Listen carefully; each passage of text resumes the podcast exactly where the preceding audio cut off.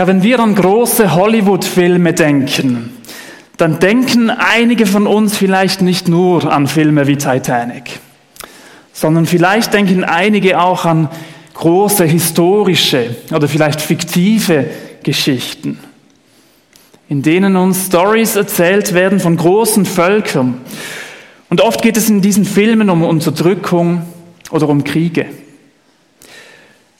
Und nicht selten kommt es bei so einem Film am Schluss zu einem finalen Endkampf. Auch wenn jedem von uns bewusst ist, dass Kriege schrecklich und schlimm sind, Ereignisse wie aktuell in der Ukraine oder Russland machen es uns noch einmal auf ganz besondere Art und Weise bewusst, wie schrecklich und wie vielschichtig zerstörerisch so ein Krieg wirklich ist. Umso krasser ist auch der Fakt, dass wir in der Bibel und besonders im Alten Testament auch ganz viele Geschichten haben, die ebenfalls von solchen Kriegsereignissen erzählen. Und ganz ehrlich, wenn man sich diese brutalen Geschichten anschaut, man könnte sich tatsächlich die Frage stellen, ja, warum oder wie passt das zusammen, dass dieser Gott, den wir so oft als Gott des Friedens bezeichnen, wie passt das zusammen mit den Israeliten, die in so viele Kriegsgeschichten verwickelt sind?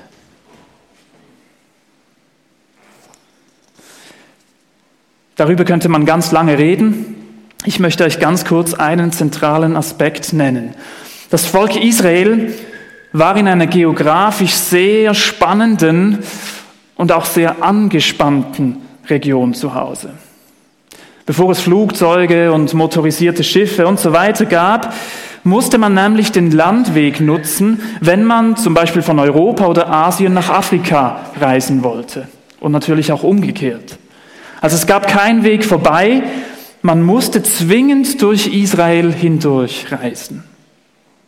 Das hatte für das Volk Israel einen großen Vorteil.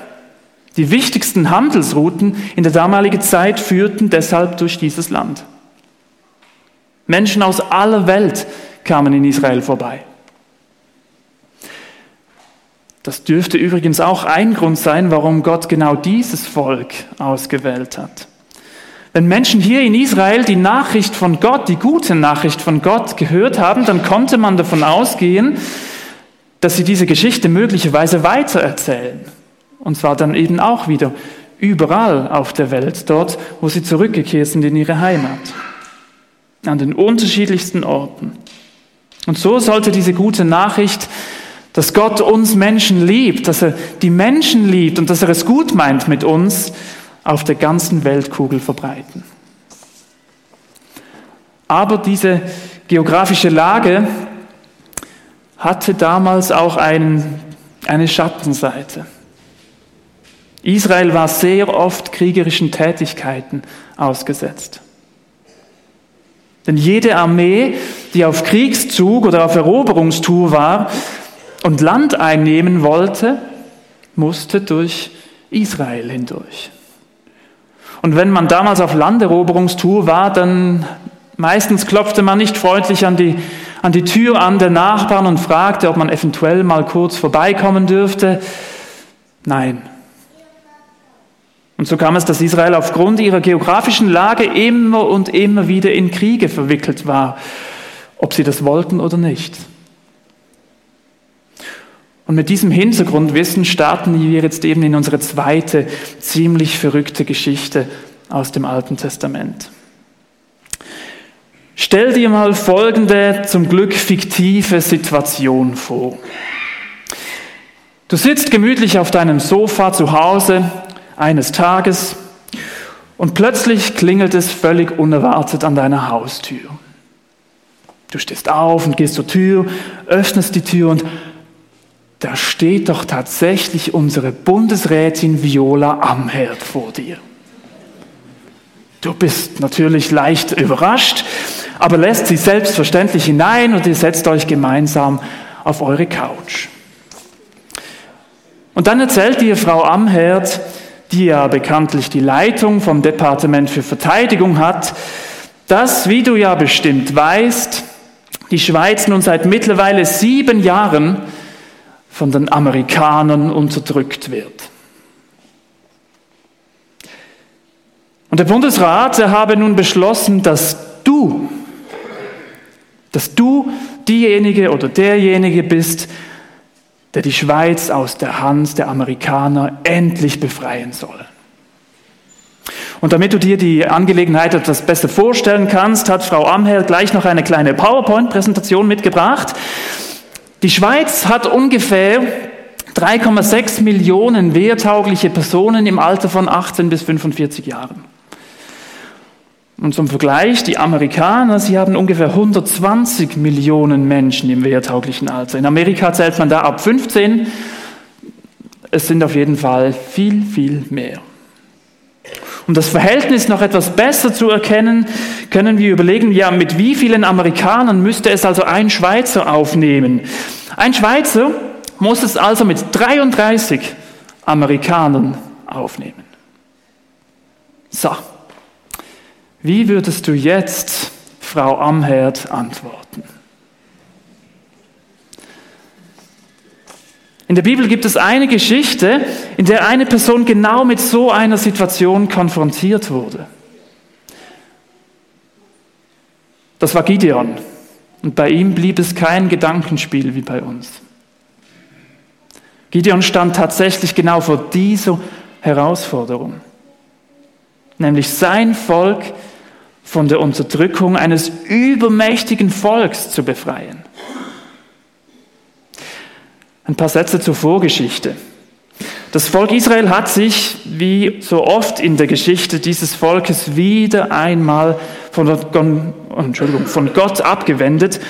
Die Israeliten hatten das Gefühl, ohne Gott lebt man besser und haben sich von Gott weggewendet. Und die Konsequenzen, Gott hat zugelassen, dass das Volk von Midian immer wieder Israel angegriffen hat.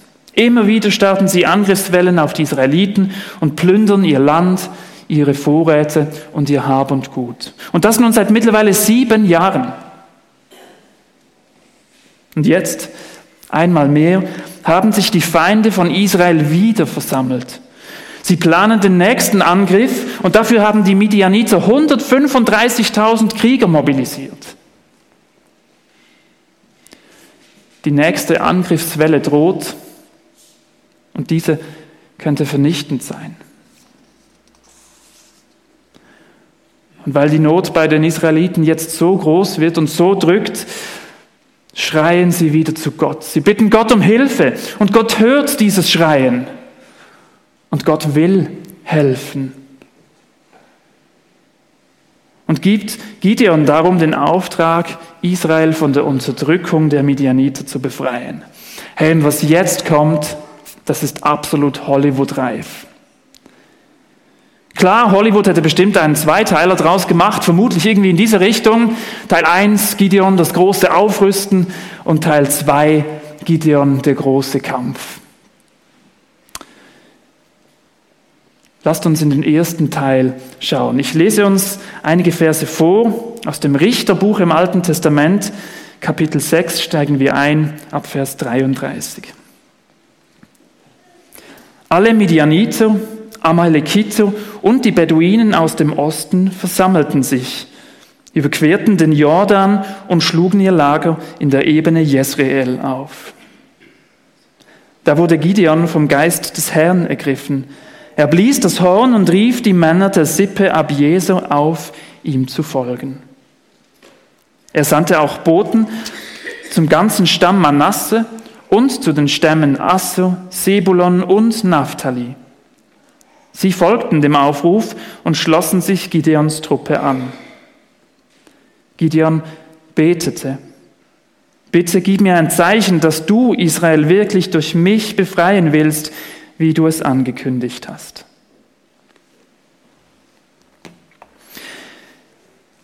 Gideon weiß, dass viele Zehntausend Krieger auf ihn warten. Und er macht, wie ich finde, das einzig Logische. Er, er stellt eine Armee auf. Er organisiert sich so viele Krieger wie möglich. Er lässt sogar Krieger von anderen Stämmen einfliegen, um möglichst viele Leute auf seiner Seite zu haben. Und Gideon rüstet auf und tatsächlich organisiert er sich 32.000 Krieger. Damals für die Situation von Israel eine super Zahl.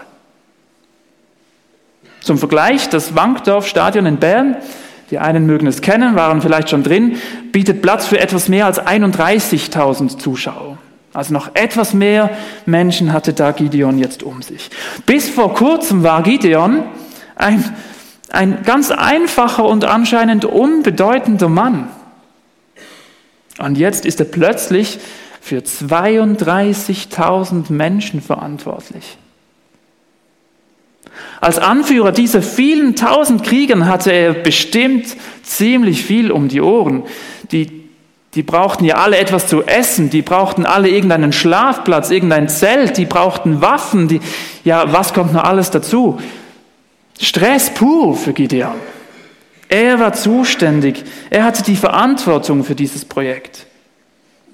Und bei all dem, er hatte einen riesigen Zeitdruck, die Gegner waren parat.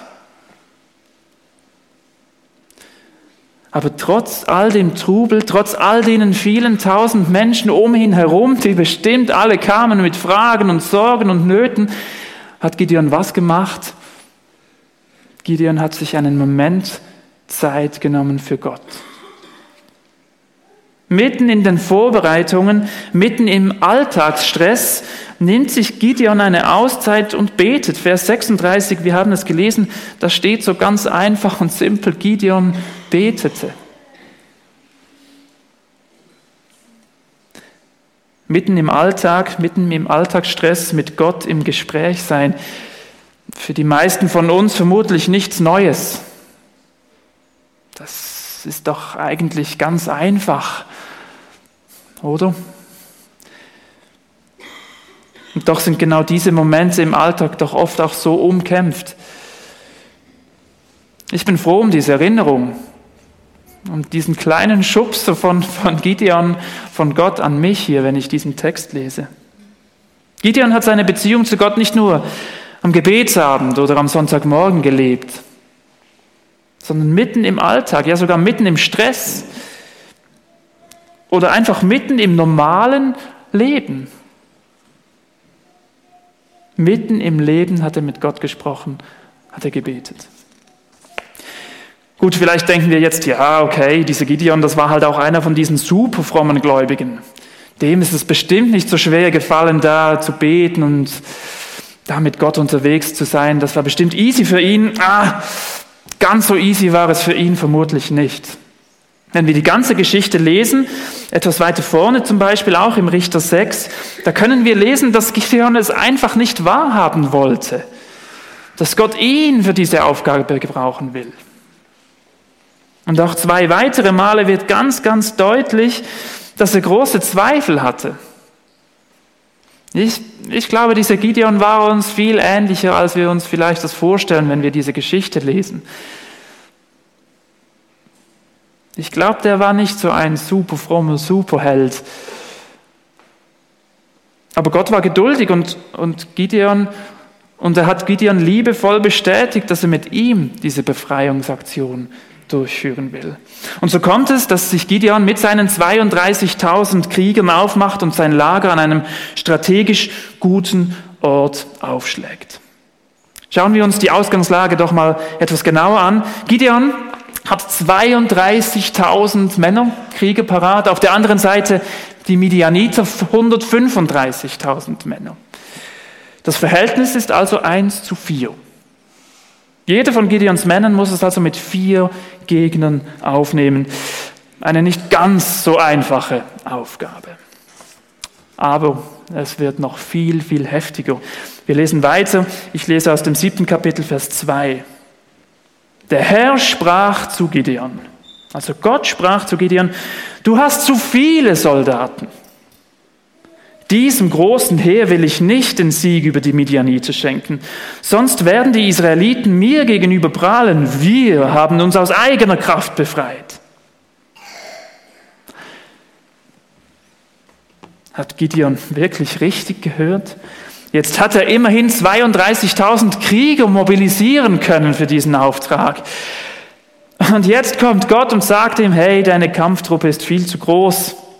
Wenn ihr die Midianiter jetzt besiegen würdet, dann, dann würden sie sich selber auf die Schultern klopfen und sagen, yes, wir sind die super tollen Kriegshelden.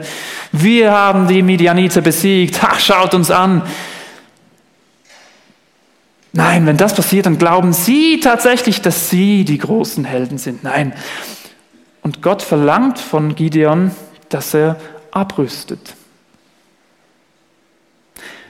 Gideon soll alle Krieger nach Hause schicken, die Angst haben vor diesem Kampf, die Angst haben vor dem, was da kommt.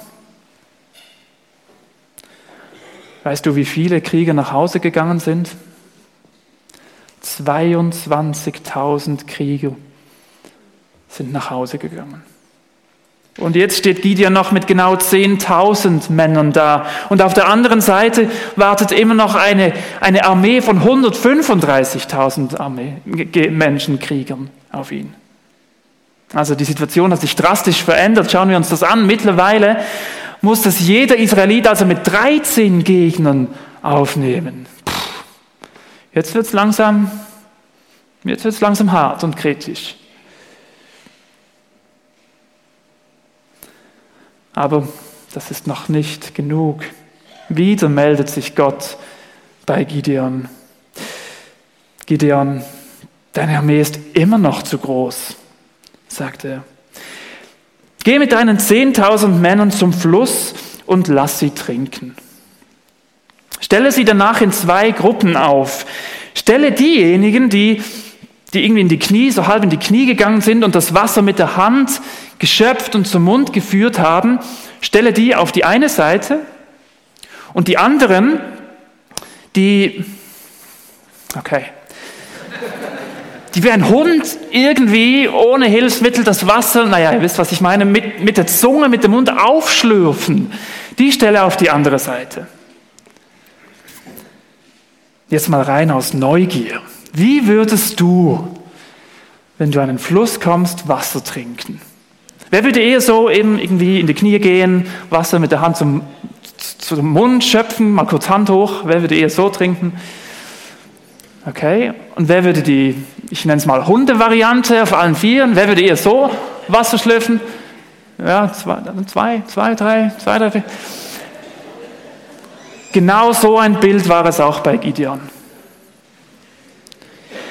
Genau 300 Männer haben getrunken wie ein Hund und die restlichen, dann bleiben ja noch 9700 Männer, haben das Wasser mit der Hand zum Mund geführt. Also ich wäre auch bei diesen 9700 gewesen. Und ihr ahnt es bereits.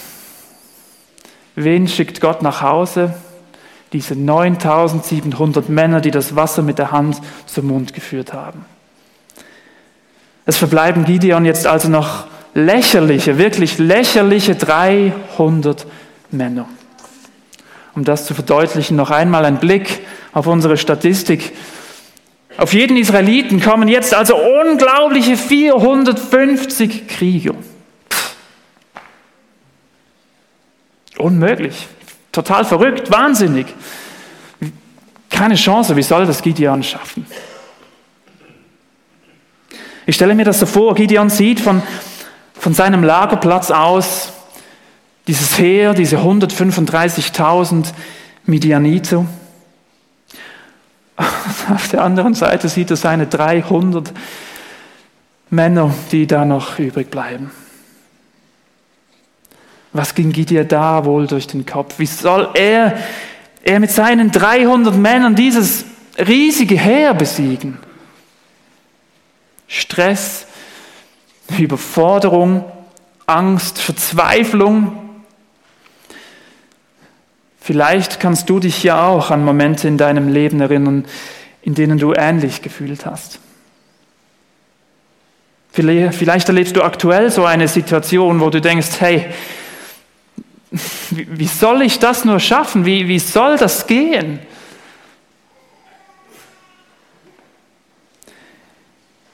In den nächsten Sätzen lesen wir dann, wie Gott Gideon ganz deutlich zu spüren gibt, hey Gideon, ich, ich lasse dich mit deinen Bedenken, mit deinen Ängsten und Sorgen nicht allein. Nicht du musst diese Schlacht gewinnen.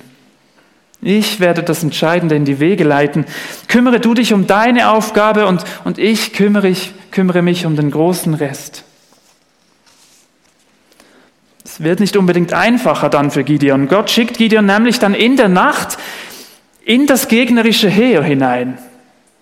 Also Gideon schleicht sich in dieses Lager und ohne von den Feinden bemerkt zu werden, kann er heimlich eine Dis einer Diskussion zuhören. Er bekommt mit, wie gegnerische Soldaten diskutieren über einen Traum, der gerade die Runde gemacht hat, in dem das Zeltlager der Midianiter komplett zerstört wurde.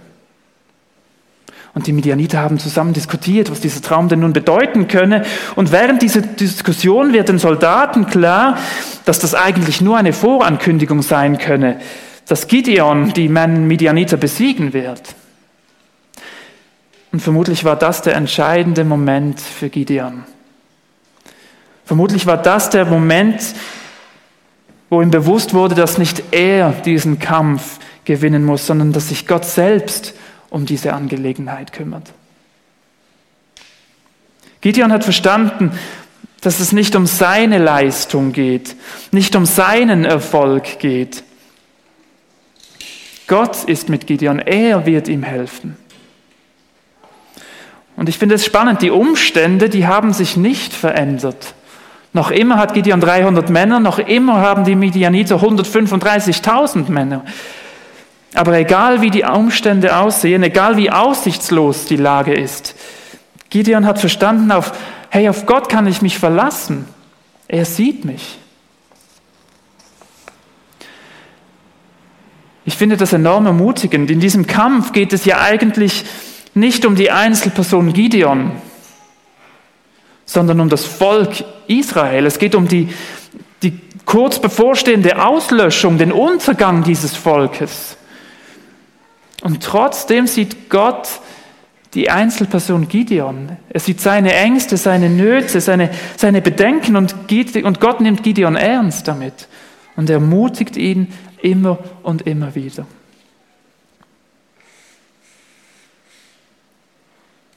Und jetzt, jetzt ist es endlich soweit, der Teil 2 kommt, Gideon und der große Kampf. Wenn Hollywood diese Geschichte tatsächlich verfilmen würde, ja, dann bekämen wir jetzt bestimmt eine schier endlose Schlacht zu sehen. Minutenlang wird das dann zelebriert in diesen Filmen, vielleicht kennt ihr das ja. Aber keine Angst, meine Predigt, die hat ganz bestimmt ein Ende und auch schon ganz bald. Aber wir müssen ganz kurz diese Schlacht einfach noch anschauen. Aus zeitlichen Gründen werde ich euch kurz nacherzählen, was passiert ist. Eigentlich könnte man ja jetzt meinen, dass Gideon nach der Zusage von Gott, dass er den Kampf gewinnen wird, gemütlich zurücklehnen können. Easy, es kommt schon gut. Ja, vielleicht kennen wir das ja manchmal. Ja, ja, Gott macht das schon. Easy. Aber nein. Auch wenn er gewusst hat, dass Gott auf seiner Seite ist, merken wir, wenn wir den Text lesen, Gideon hat sich Gedanken gemacht und er hat sich eine Taktik überlegt. Er geht nicht kopflos oder unüberlegt in diese Sache hinein. Er wählt folgende Strategie. Gideon teilt seine 300 Männer in drei Gruppen auf. Diese verteilt, verteilen sich in einer Nacht rund um das Lager der 135.000 Midianiter. Ihre Waffen, je eine Posaune, ein Tonkrug und eine Fackel. Nicht unbedingt die effektivsten Geräte, wenn es zu einem Zweikampf kommen sollte. Aber die 300 Israeliten müssen sich nicht einmal bewegen. Sie machen nur Lärm, und zwar wortwörtlich. Auf Kommando von Gideon blasen sie in die Posaunen, das war damals das übliche Zeichen für Angriff. Und kurz danach, direkt danach, zerbrechen all die 300 Männer ihre Tonkrüge und schreien, beginnen zu rufen für den Herrn und für Gideon. Das Zerbrechen dieser Tonkrüge, die Posaunen und die Schreie müssen sich für die Midianiter so angehört haben, als prallen gerade zwei Truppen aufeinander. Die Feinde werden aus dem Schlaf gerissen und das Chaos war absolut perfekt. In dieser Dunkelheit der Nacht und in diesem Durcheinander begannen die Midianiter sich gegenseitig zu bekämpfen. Ohne zu überblicken, wer wo war, kämpften sie einfach drauf los und bekämpften sich in diesem Wirrwarr selbst. Und schließlich verloren sie komplett den Überblick und, und sie ergriffen die Flucht. Und die Israeliten, sie haben nicht einen Fuß bewegt. Und vielleicht war das ja gerade die größte Herausforderung in dieser Situation. Einfach da sein und aushalten. Vielleicht hätten einige am liebsten in diesem Trubel alles stehen und liegen gelassen und wären auch davongerannt, natürlich in die andere Richtung. Da sein und aushalten, das kann ganz schön anstrengend sein. Für Menschen, die Not, Stress oder eine Herausforderung erleben, aber oft eine ganz große Ermutigung und kann sehr wohltuend sein. Einfach da sein und aushalten.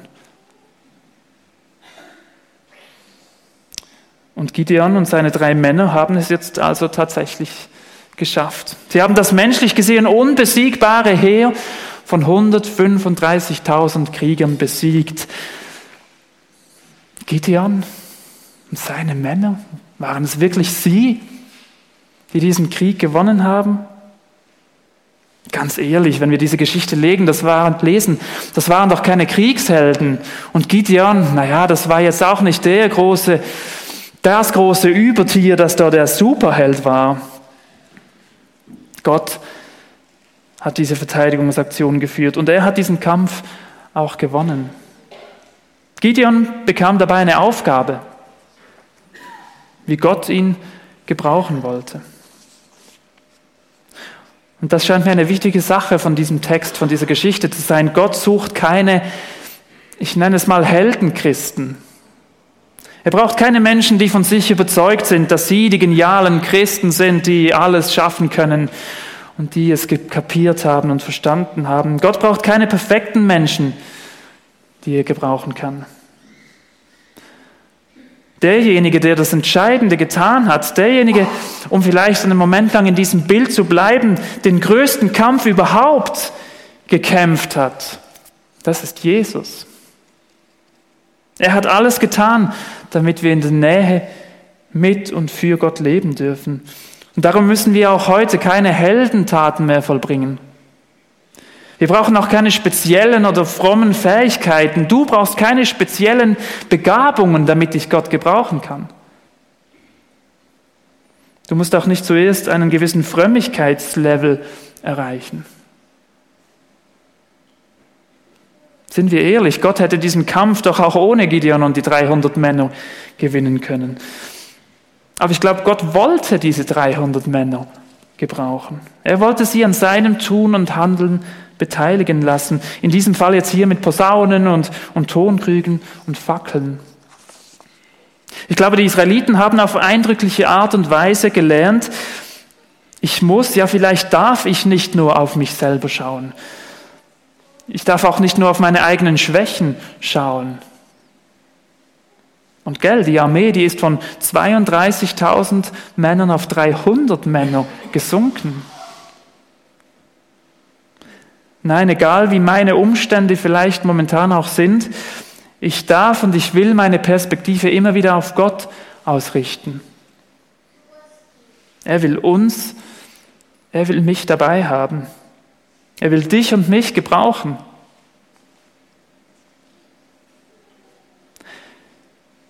Zum Abschluss ein paar Gedanken zum Mitnehmen für dich. Der erste Gedanke mit Gott im Alltag verbunden sein. Letzten Sonntag hat uns Claudio ermutigt, mit Gott im normalen Alltagsleben zu rechnen. Und hier möchte ich anknüpfen. Gideon hat sich mitten im Alltagsstress Zeit genommen zu beten, mit Gott zu reden. Er hat das, was in seinem Leben passiert ist, mit dem er konfrontiert wurde, das hat er mit Gott besprochen. Er hat mit ihm darüber geredet. Wie bist du momentan mit Gott verbunden?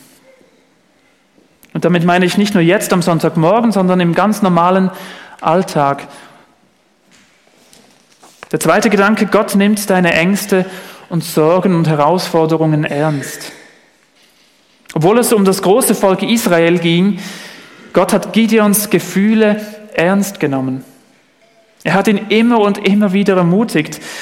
Und ich glaube, auch wir dürfen unsere Ängste, unsere Sorgen, unsere Zweifel und auch aktuelle Herausforderungen, die, mit denen wir konfrontiert sind, Gott nennen. Ich bin überzeugt, er nimmt uns ernst und ich bin überzeugt, auch er möchte uns immer wieder ermutigen, mitten in unserem Alltag. Und der dritte Gedanke, Gott sucht keine Heldenchristen. Gideon war seinen Gegnern weitaus unterlegen. Und trotzdem hat Gott mit ihm sein Ziel erreicht. Und vielleicht können wir uns überlegen heute an diesem Sonntag, ja, wie könnte Gott vielleicht mich in dieser kommenden Woche vielleicht auch total unspektakulär gebrauchen? Wo will Gott mich gebrauchen, vielleicht in diesen kommenden Tagen? Ich freue mich, dass wir uns jetzt eine Zeit, eine Zeit nehmen, einen Moment, um mit Gott im Gespräch zu sein, um mit ihm diese Verbindung zu suchen. Vielen Dank, dass ihr uns da begleitet.